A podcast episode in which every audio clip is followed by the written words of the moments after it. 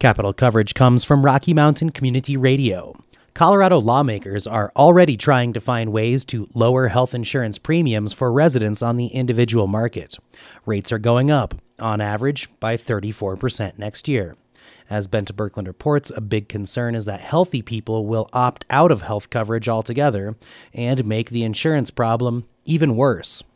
Bob Collins lives in Thornton. He's a small business owner and the father of three. He says he'll be paying $18,000 in premiums alone to cover his family next year.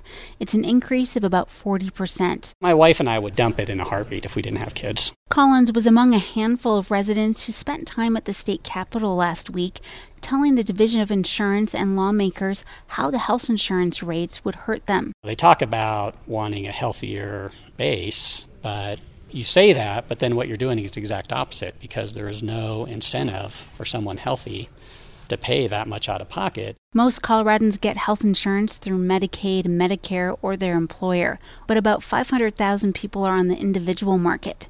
Next year's premium increase will only impact people who don't get a federal subsidy.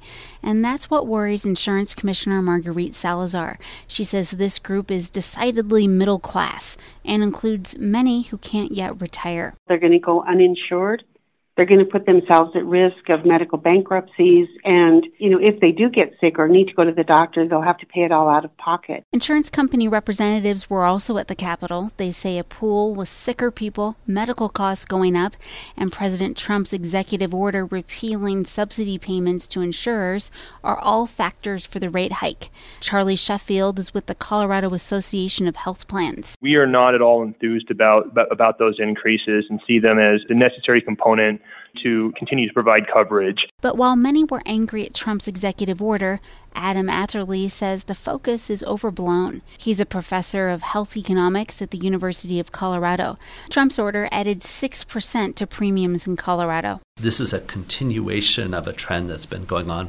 Four or five years ago, the exchanges seemed like they had a tremendous promise and that this was a place where you might see a lot of people buying their insurance within a few years. And that promise has just largely not been realized. At the state level, both Democrats and Republicans are discussing a proposal that would reimburse insurance companies for high cost patients.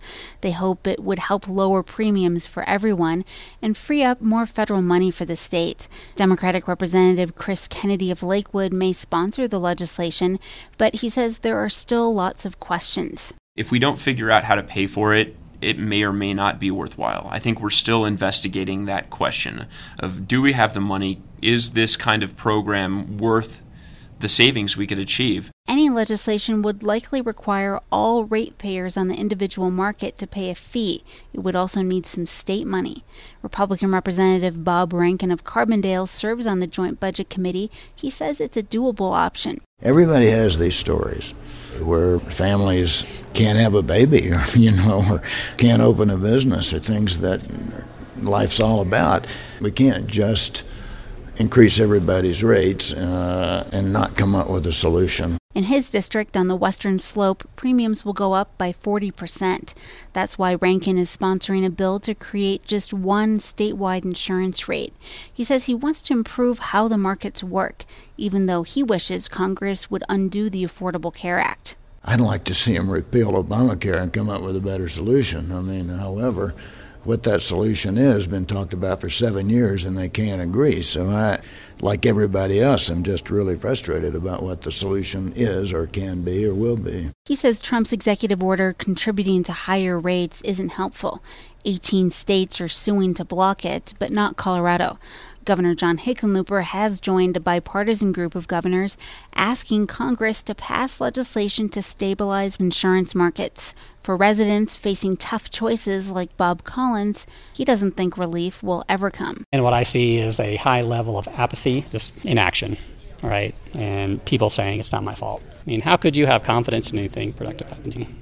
It's ridiculous. A federal judge is expected to rule this week on the state lawsuit to block Trump's executive order and allow the Obamacare subsidy payments to continue for insurers.